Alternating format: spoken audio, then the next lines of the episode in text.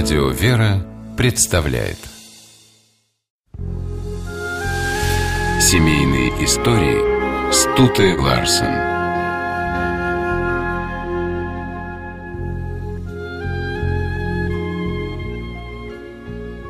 Искренне любящие люди готовы проникнуться тем, что важно для их избранника. Иногда занятие мужа становится делом жизни и для жены, которая хочет поддержать супруга или закончить то, что он не успел сделать. Так Агафья Машнина, мать святого Серафима Саровского, после смерти мужа решила достроить храм преподобного Сергия Радонежского в Курске.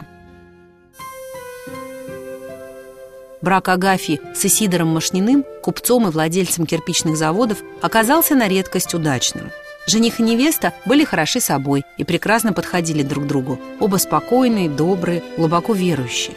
И Сидора отличала несвойственная многим купцам черта – щедрость, за которую его уважал народ.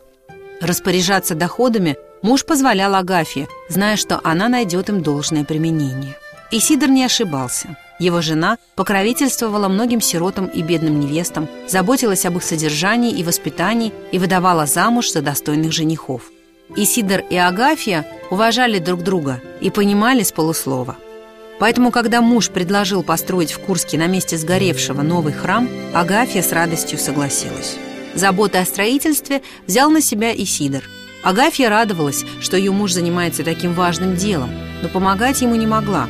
Она заботилась о хозяйстве и воспитании детей. По мере того, как поднимались ввысь стены храма, росла и семья Машниных. Агафья родила уже троих малышей – Алексея, Пороскеву и Прохора. Но счастливым дням неожиданно наступил конец. Исидор умер, и оцепеневшая от горя вдова не знала, что ей делать. Дети плакали и просили внимания. Постоянно приходили разные люди, с которыми Исидор вел дела, и просили разъяснений по вопросам торговли. Друзья посоветовали Агафье прекратить строительство храма и снова выйти замуж. Тогда бы ей не пришлось ни о чем волноваться, а печаль от потери прошла бы скорее. Однако Агафья сразу отвергла такой совет. Она и думать не могла о повторном замужестве. Ее мысли занимал недостроенный собор, который для мужа был делом всей жизни. Агафья взяла на себя руководство строительными работами, невзирая на все сложности, с которыми ей предстояло столкнуться. Не забывая о своих маленьких детях, Агафья сумела вникнуть во все тонкости дела, которыми занимался ее муж, Вся жизнь вдовы теперь была связана с храмом преподобного Сергия Радонежского. Проверяя, как идет строительство, она часто брала с собой младшего сына Прохора. А когда матери приходилось ездить на заводы, которые снабжали ее кирпичом, за братом и сестрой, присматривал старший сын Алексей. С храмом Сергия Радонежского связано и первое чудо в жизни Прохора, которому в будущем предстояло прославиться как Серафим Саровский.